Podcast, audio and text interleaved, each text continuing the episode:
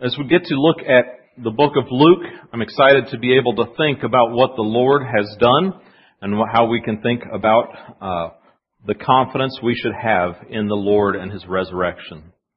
I want to ask you a question.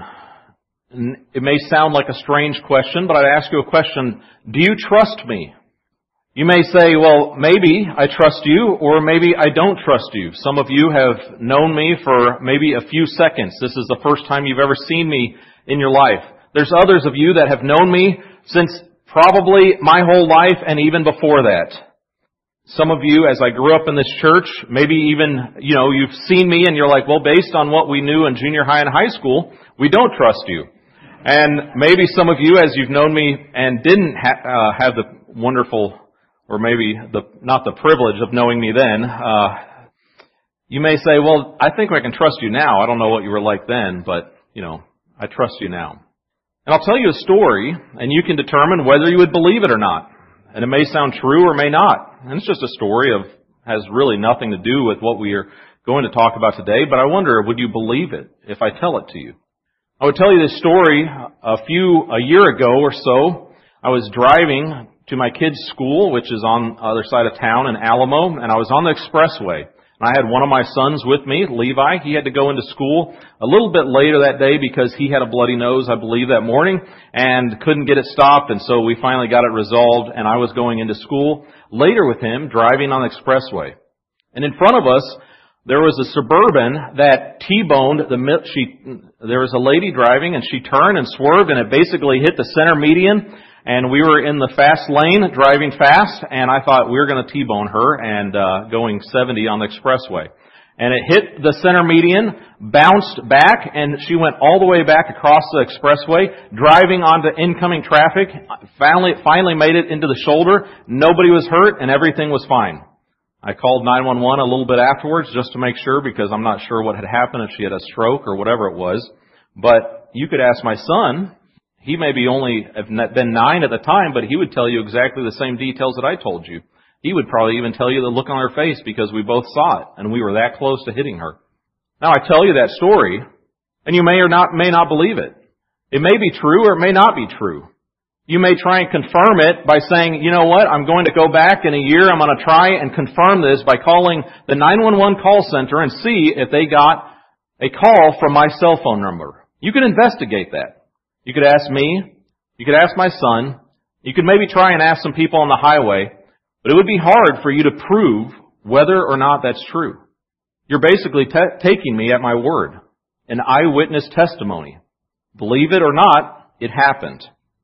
Praise the Lord, we were safe that day. But you may not believe eyewitness testimony sometimes. That's too good to be true. Well, that's an unbelievable story. That couldn't have happened. And Luke, if you if you look in your paper there, in the, the book of Luke, he starts off telling us the whole purpose of why he writes this book. And, and as I have privilege to preach in a few, the next few months, I'm going to go through the book of Luke. So I just want to give you a little introduction of what Luke is about.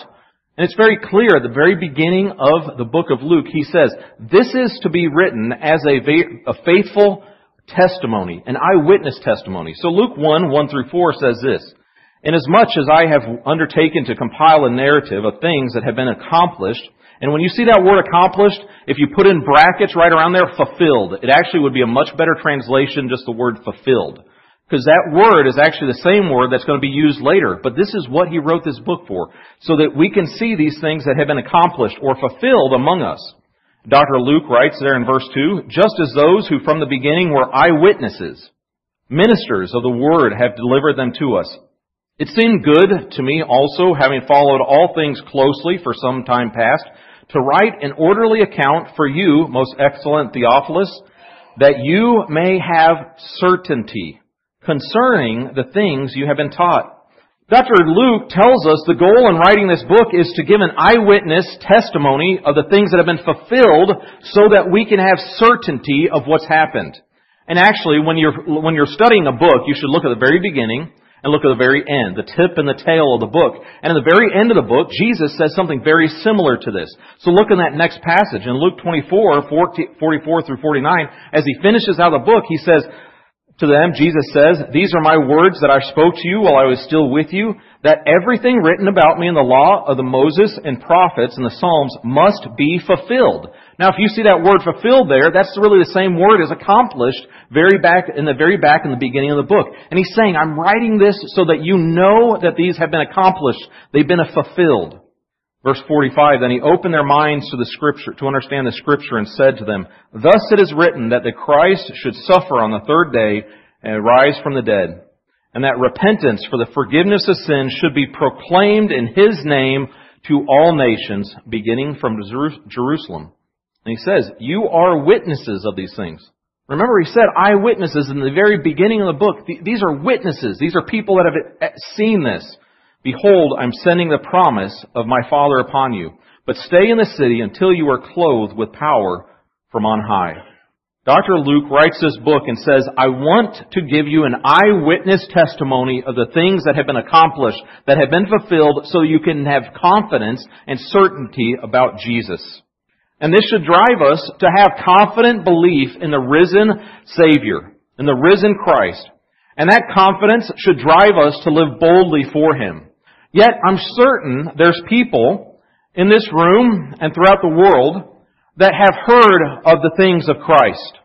They may even know the story of Jesus forwards and backwards. And they know these things, but because of possibly other things in their life, money, pride, fear of man, power, possessions, they don't believe the truth.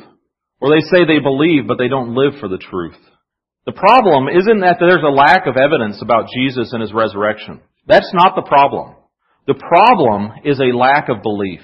The, pro- the problem is a sin of unbelief. And I want to take a different look at Luke.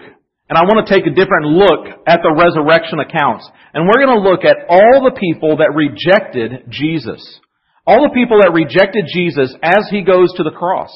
And so let's look at these things.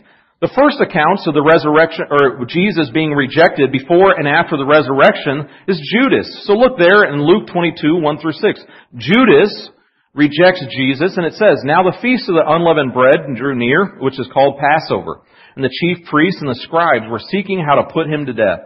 They feared the people. Then Satan entered into Judas, called Iscariot, who was one of what was of the number of the twelve. He went away and conferred with the chief priests and officers how he might betray him to them. And they were glad and agreed to give him money. So he consented and sought an opportunity to betray him to them in their, in the absence of a crowd. And so Judas is there and he's, he's the person of opportunity. The religious rulers during that time had been seeking how to destroy Jesus because they were afraid of the people and Judas Iscariot is the guy that they find to be their collaborator. They look at Jesus and they, they look at Judas and say, hey, Judas, would you betray Jesus for just a little bit of money? 30 pieces of silver. In fact, Jesus even predicted this betrayal at that Last Supper. Judas knew it, and Jesus, Jesus knew it. He knew what was going to happen. Judas, in some sense, knew what was going, going to happen. He had seen Jesus for years, seen this life that he lived, and yet he goes to betray him. Look in Luke 22, 47 through 51. It says, while he was still speaking, this is Jesus, there was, he was speaking, there came a crowd, and the man called Judas, one of the twelve, was leading them. He drew near to Jesus to kiss him. But Jesus said to him, Judas, would you betray the Son of Man with a kiss? Judas goes and finishes off the betrayal. Judas knew where to find Jesus. He had followed Jesus. He knew exactly what Jesus was going to be doing. He knew where Jesus would probably be. And all these people come with Judas, and Judas betrays him for just a little bit of money. But he's not the only one to betray Jesus or to reject him. There's actually another one of the apostles. Look there, Peter also rejects Jesus, and he rejects him really because of the fear of man. Look back a little bit. There, uh, Luke 22, 31 through 34. Peter here is talked to by Jesus, says, Simon, Simon, behold, Satan demanded to have you. And notice, Satan tempted Jesus a long time ago, right? In the wilderness. Couldn't win this battle, and he finally finds Judas. And actually, Satan uses Judas, and then Satan actually is here mentioned with Peter. Satan's trying to fight this battle and win against Christ. But he'll lose. You still see this player in the game. He's trying to defeat Jesus. Simon, Simon, behold, Satan demanded to have you, that he might sift you like wheat. But I have prayed for you, that your faith may not fail. And when you have turned again, strengthen your brothers. Peter said to him, Lord, I am ready to go with you both to prison and to death. And Jesus said, I tell you, Peter, the rooster will not crow this day until you denied me three times. One of the closest disciples, one of the closest followers of Jesus, one of the best, one of the inner circle of three. Peter here knows Jesus so well. And Peter in his boldness, and possibly just using his voice very often to stand up and say what he believes, what's on his mind really quickly, he says, I will not betray you. And Jesus knew he would betray him. In fact, Jesus even now predicts that Peter would turn back and repent of that. He says, when you repent, when you've turned again, strengthen your brothers. What an encouragement. Even before this, Jesus is still encouraging his disciples, his apostles. But Peter seems intent that there's no way that he would deny Jesus. No way that he would fall. Then look in Luke 22:54. They seized him and led him away, bringing him to the high priest's house. And Peter was following at a distance. So there's Jesus going off being taken away, taken captive, and Peter standing back just a little ways, looking. And in verse 55, it says this, When they kindled a fire in the middle of the courtyard and sat down together, Peter sat down among them, trying to probably blend in. And then a big burly man that had lots of armor and stuff like that all over him was ready to tear him apart, said something to him, right? No, look in verse 56. Then a servant girl, seeing him, as he sat in the light and looked him, looking closely at him, said, This man also was with him. But he denied it, saying, Woman, I do not know him. And a little later, someone else saw him and said, You are also one of them. But Peter said, Man, I am not. And after an interval of about an hour, still another insisted, saying, Certainly, this man also was with him, for he too is a Galilean. But Peter said, Man, I don't know what you're talking about. And immediately, while he was still speaking, the rooster crowed. The Lord turned and looked at Peter. Peter remembered the saying of the Lord, how he had said, Before the rooster crows today, you will deny me three times. And he went out and wept bitterly. Peter, one of the most outspoken apostles, finds himself in a unique situation. Sitting there among this crowd, trying to listen and just stay close enough to see what's going on with Jesus. And as the story says, the account says, a servant girl. Not anybody that he should be afraid of. Peter, been, he's been a fisherman. He's been strong probably his whole life. He's strong enough to probably say he could do whatever. He's, he's not fearful of his life, is he? Maybe. Maybe he's a fear, fearful of dying. He may just be afraid of what other may, people may say. And this servant girl accuses him of being with Jesus. And he says, absolutely not. Three times he says that. He had said, Peter had said earlier, I'm ready to fight for you, Jesus. Here's a couple swords. Let's go, right? Let's fight. I'm ready to die for you. But he wasn't ready to live for him. He wasn't ready to live for him. He wasn't the only one that rejected Christ. Christ finds himself very lonely at this time. He goes before in Luke 23 verse 1 through 5. He's not the only one that, Peter's not the only one. Judas isn't the only one to reject him. Actually, many others reject him. Then the whole company of them arose and brought him before Pilate. They began to accuse him, saying, We found this man misleading our nation and forbidding us to give tribute to Caesar, and saying that he himself is Christ, a king. And Pilate, who's the ruler in that area, says, Are you the king of the Jews? And he answered him, You have said so. Then Pilate said to the chief priests and the crowds, I find no guilt in this man. But they were urgent, saying, He stirs up the people, teaching throughout all Judea, from Galilee, even to this place. And Jesus here, He's brought to these, to, to Pilate. And people say, He says He's King of the Jews, and Pilate says, yeah, yeah, okay, He says that. But you know what? I find Him totally innocent. And Pilate looks over and realizes that since He's from Galilee, that Herod could actually go see him. And so he kind of sends him off to Herod and be like, hey, you go do something with, Her- with him. And Herod actually sends him back and says, I find no guilt with him.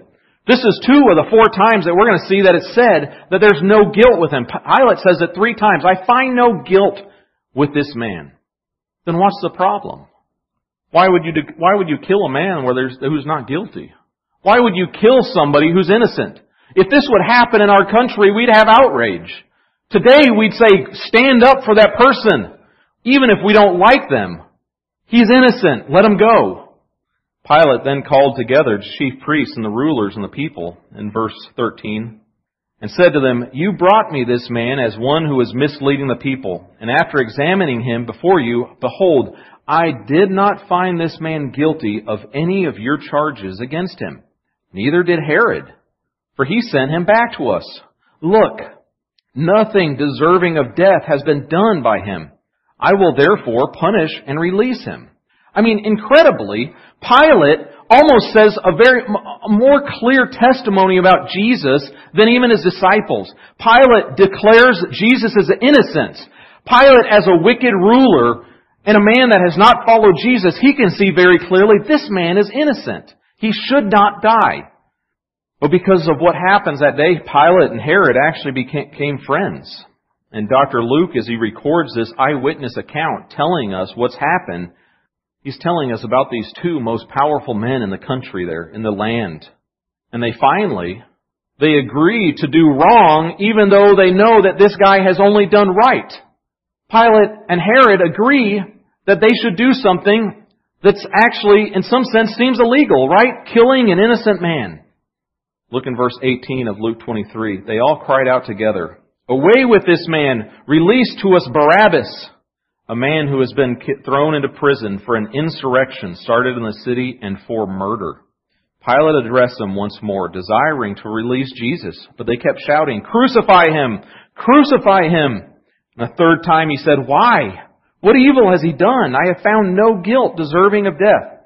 There, I will therefore punish and release him. But they were urgent, demanding with loud cries that he should be crucified, and their voices prevailed. So Pilate decided that their demand should be granted. He released the man who had been thrown into prison for insurrection and murder, whom they asked for, but he delivered Jesus over to their will. Pilate and Herod could have stopped this at any point and said, we're releasing him. We don't care what you say. We're letting him go. He's innocent. But they're not willing to. Because of the fear of man, because of the political pressure, because of their power, would they lose their position of authority if they would let this go? What would the people think?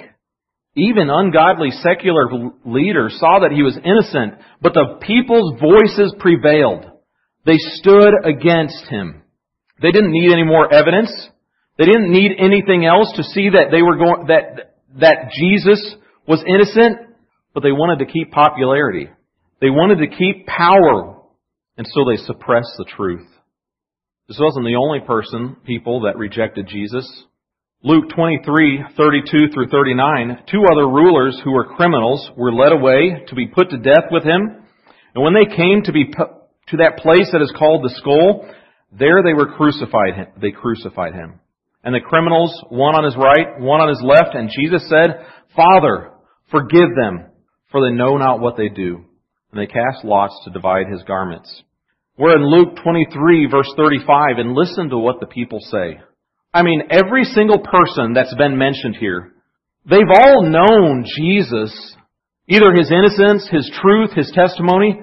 And look at these people here. The people stood by watching, but the ruler scoffed at him, saying, He saved others. Another very true statement. He saved others. Let him save himself. If he is the Christ of God, his chosen one, the soldiers also mocked, coming up and offering him with sour wine and saying, If you are the king of the Jews, save yourselves. There was also an insurrection over him. This is the king of the Jews.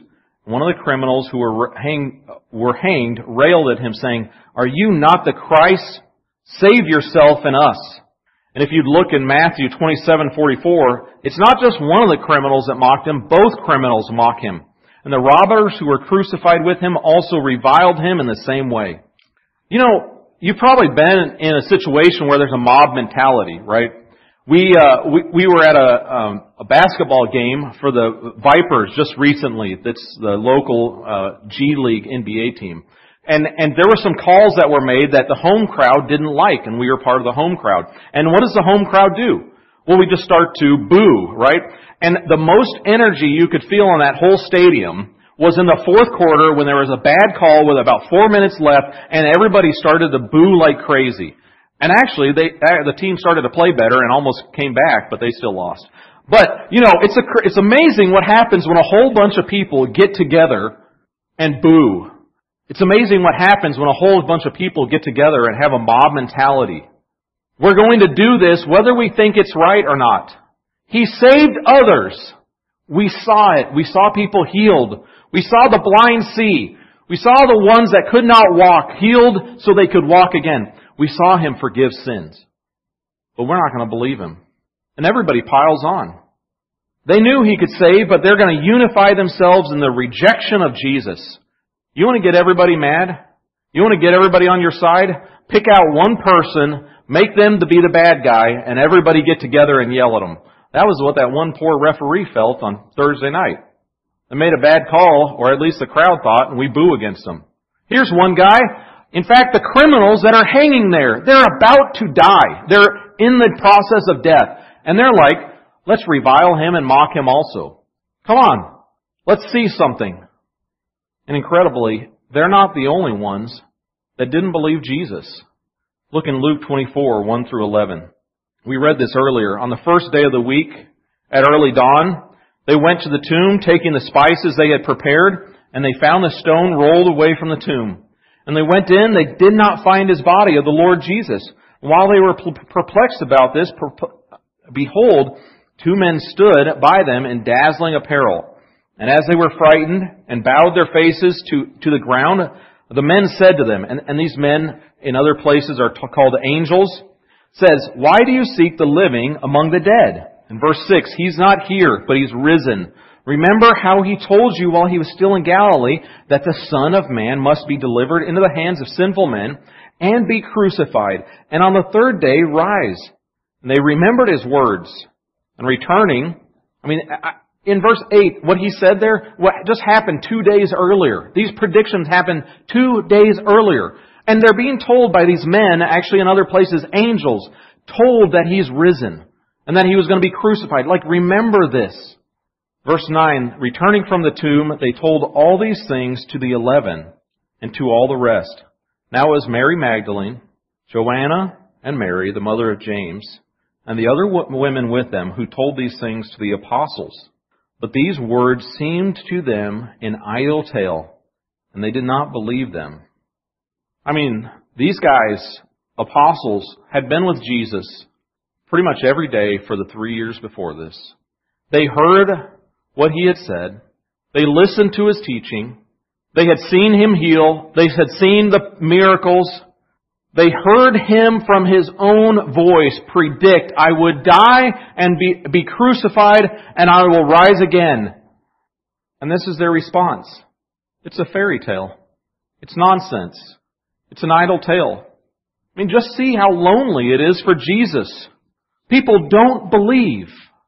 They see all this, they hear all the evidence, all the eyewitness account that they need, everything they have to believe, and yet they don't. Even Jesus is there standing in front of people and people don't believe. Luke 24 and 25 says this, and he said to them, and these are, he's with these, with these peop, these two on the way to Emmaus, and Jesus appears a, as a stranger to them. And they're saying, hey, haven't you heard? They, people said he rose, but we're not sure that he did. And Jesus says himself to them, and he says to them, O foolish ones and slow of heart to believe all that the prophets have spoken. He tells them, I mean, the prophets had said everything about this. Luke 24, 36 through 41, just a little later, as they were talking about these things, Jesus himself stood among them, among these disciples, a different group. He says to them, Peace be with you. They were startled and frightened and thought they saw a spirit. And while they still disbelieved for joy, were marveling. And he said to them, Have you anything here to eat? It's amazing.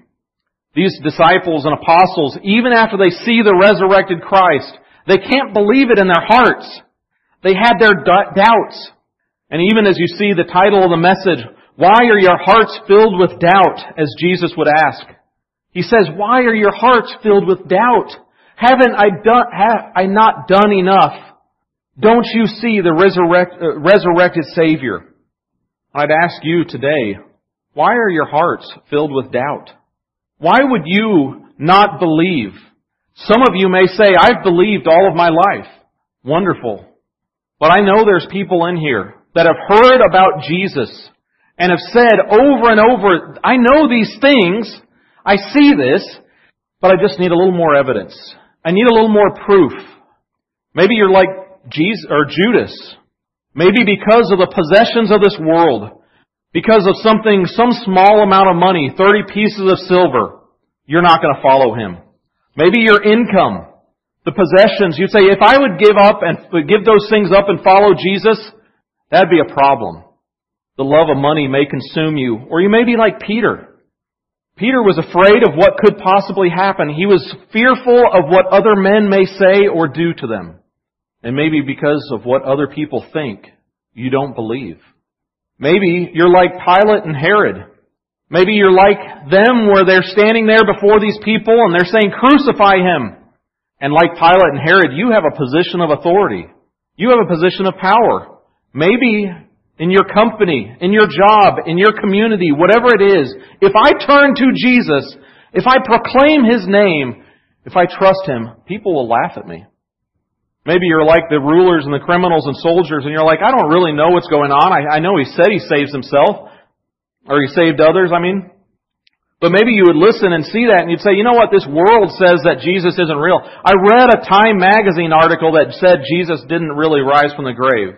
I'm just going to go along with that. I'm just going to go along with what this world says because it sounds like, you know what, they give me a lot of proof. I mean, I don't really see any of it, but I'm just going to go with it. That mob mentality. Let's just reject Jesus because that's what everybody else does. Or maybe you're like the apostles that you've sat here for years and heard the teachings of Jesus. The apostles saw Jesus day after day for three years. They walked with him and still couldn't believe.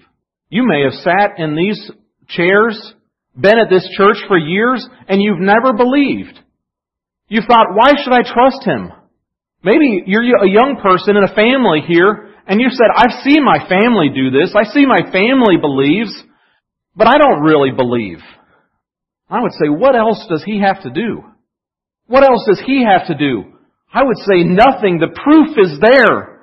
We have this eyewitness testimony of Scripture. If you look in 1 Corinthians 15, we see how over 500 people saw Jesus was alive. What else do you want? Well, I would want him to appear in front of me. Well, he did that in front of the disciples and often, and some of them still doubted. I would say probably what prevents people from believing is their pride. Just saying, I know better. And when you say that I know better, when you say I have studied the scriptures and I don't believe, whenever somebody says that to me, and probably say when they say that to you, I've studied all this, I've read the Bible five times and I don't believe. You know what? You know who they're setting up as the authority over all things? Themselves. And you may be saying, I've studied all this. And I don't believe. And I would say, maybe you should look at the thief of the cross. The one criminal that finally recognized what was going on here. He accepted and believed in one of the unique, most unique ways possible. Look back in Luke 23, 39 through 43. One of the criminals, Luke 29, or 23, 39, one of the criminals who were hanged railed at him saying, are you not the Christ? Save yourself and us. But the other rebuked him, saying, Do you not fear God, since you are under the same sentence of condemnation? And we indeed justly for what we are receiving the due reward of our deeds. But this man has done nothing wrong. And he said, Jesus, remember me when you come into your kingdom. And he said to him, Truly, I say to you, today you will be with me in paradise. This criminal, as it says in the other accounts, had already mocked Jesus. It says both these criminals reviled him. And possibly seeing Jesus there on the cross, taking all this abuse, all this mocking, all this scorn, the second criminal says just a few things that are very clear that he understood the gospel. He understood who God is. He said, Do you not fear God? He recognized that this is a man that must be God. Do you not fear God? He says to this man. And he says, we're hanging here on this, on this cross because we deserve it. But this guy, he doesn't deserve it. He recognized that he didn't, Jesus did not deserve to die. And this criminal, with no hope of getting off that cross alive, this criminal looks and he believes in Jesus. He really confesses that he's a sinner. I, I know what I've done. I'm here rightly. I'm, I'm, I deserve to die and I'm dying. And he basically says to Jesus, remember me. Remember me when you come into your kingdom. If he says the kingdom, he says, remember when you come into the kingdom, he knows that Jesus is the Lord of something. He's the king of something. And this criminal gives such a beautiful cry out of the gospel, I need you, Jesus, to remember me. And Jesus says, I will bring you to paradise, the new Eden. I will bring you to the new Eden, to that paradise with me. Alistair Begg preached a message, and I love listening to his messages. Uh, he preached a message called The Power and the Message of the Cross. And he says, think about the thief of the cross. And he tells this story that's a beautiful account and somewhat humorous, but also convicting. And I'll just recount it to you. But he says, think about the thief of the cross. He says, I can't wait to find that fellow one day and ask, Hey, how did that shake out for you? Because you were cussing the guy out with your friend, and you'd never been to a Bible study in your life, you'd never been baptized, you didn't know a thing about church membership, and yet you made it. You made it. How did you make it? And that's probably, and he says, this is what the angel probably thought. He, he, the angel goes to this thief on the cross and says, hey, what are you doing here? And the thief would say, well, I don't know. The angel, what do you mean you don't know? Well, because I don't know. Well, excuse me, let me get my supervisor angel. And so he gets the supervisor angel and he goes over and he says, there's a few questions I have for you. First of all, are you clear on the doctrine of justification by faith? And the thief would say, I've never heard of that in my life. What about the doctrine of scriptures? Let's just go right there. Uh, the thief staring blankly, as Alistair Begg says. And eventually in frustration, the angel says, on what basis are you here? And the thief says, the man on the middle cross said I can come. The man on the middle, the thief, the man on, thief says the man on the middle cross said I can come. And that's the only answer. That's the only answer we can give. When we start the testimony and say, why do you have, why can you know that you're a believer? Why can you know that you, you can go to heaven? It doesn't start with, I did this. I did these things. It starts with, because He died for me, and because He rose again, because He said, I can come to His kingdom. That's the reason that we have to proclaim. Because Jesus died. He rose again. And Luke, Dr. Luke gives us this beautiful eyewitness account. He tells us throughout the book, and we'll get to see it as we go through this book later, that everything in the scriptures before, in the law and the prophets, the Psalms have been fulfilled. He says, I'm telling you this so you can believe. And he says, I provide, I'm trying to provide this to show you that you can have salvation from your sins. And salvation proclaimed in Luke almost more than any other place in the New Testament. The whole book is written so that you would repent and believe and embrace Christ as your only hope we must say, we must say, I don't care what anyone else thinks. I'm believing in Jesus and I'm following Him. And you may be here today and you may have said, there are things that are preventing me from following. There are things that are preventing me from believing. And it may have been the fear of man or money, possessions, power, your position of authority, whatever it is, it is not worth it. Let me tell you, believe in Jesus today. We have the proof of the resurrection. We have the eyewitness accounts. Why don't you believe? Believers, why don't we believe, why don't we live for Him? Luke 24, 46 and 47, Jesus says, all these things He suffered and died and He rose. Why? Why did all this happen? Well, so the repentance for the forgiveness of sins should be proclaimed in His name to all nations. Have you believed, repented of your sins, and trusted Jesus? If you've not done that, you can do that today. You can be like that thief on the cross and say, Lord, please save me. Bring me to your kingdom.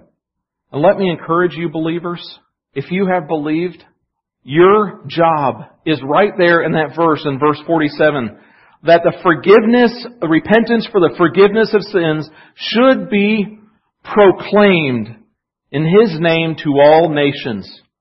You would say, well, so what? Why didn't you give us something to do? Well, this is what we do. This is what we do as believers. We proclaim Jesus and the repentance of sins. There's nothing else on this earth that matters more than proclaiming Jesus and His name. And praise God, we have another day of breath to proclaim that. You may be with family today on Easter or whatever it is. Proclaim the name of Jesus. He is our risen Lord. We're going to pray in just a moment, and I'm going to have you stand as we pray. And if you have never trusted Christ as your Savior, and if you would like to trust Christ as your Savior today, you can do that in your seat. And if you would like help to understand even trusting Christ, I would encourage you to come to the front as we stand and as we pray, and one of the men will help you, or one of the ladies will get you with somebody to help you see how to trust in Christ. Don't wait. Don't wait for a better time. Don't think, what will other people think? You know what people in this room will think? Praise God.